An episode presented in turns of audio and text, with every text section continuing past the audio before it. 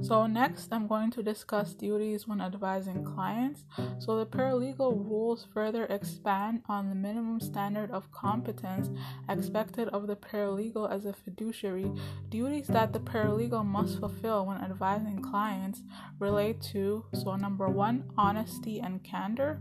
Number two, refraining from assisting or encouraging a client in any dishonesty, fraud, crime, or illegal conduct.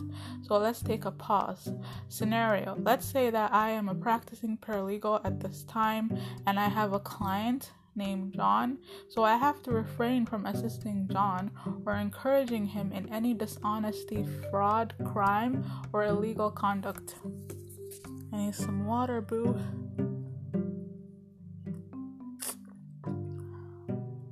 Next, the number three is encouraging compromise or settlement.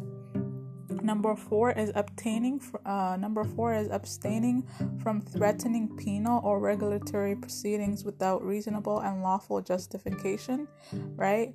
Uh, next is acting appropriately with clients with diminished capacity, right? So let's say that I am practicing a paralegal at this time and I have clients who have a diminished capacity, so I have to make sure that I'm acting accordingly. Also, properly handling medical legal documents, right? So I have to make sure that I'm taking the appropriate steps necessary to handle medical legal reports and also handling errors and omissions, and lastly, advising on official language rights. Right? So that's it in a nutshell. I will be back to discuss the next segment.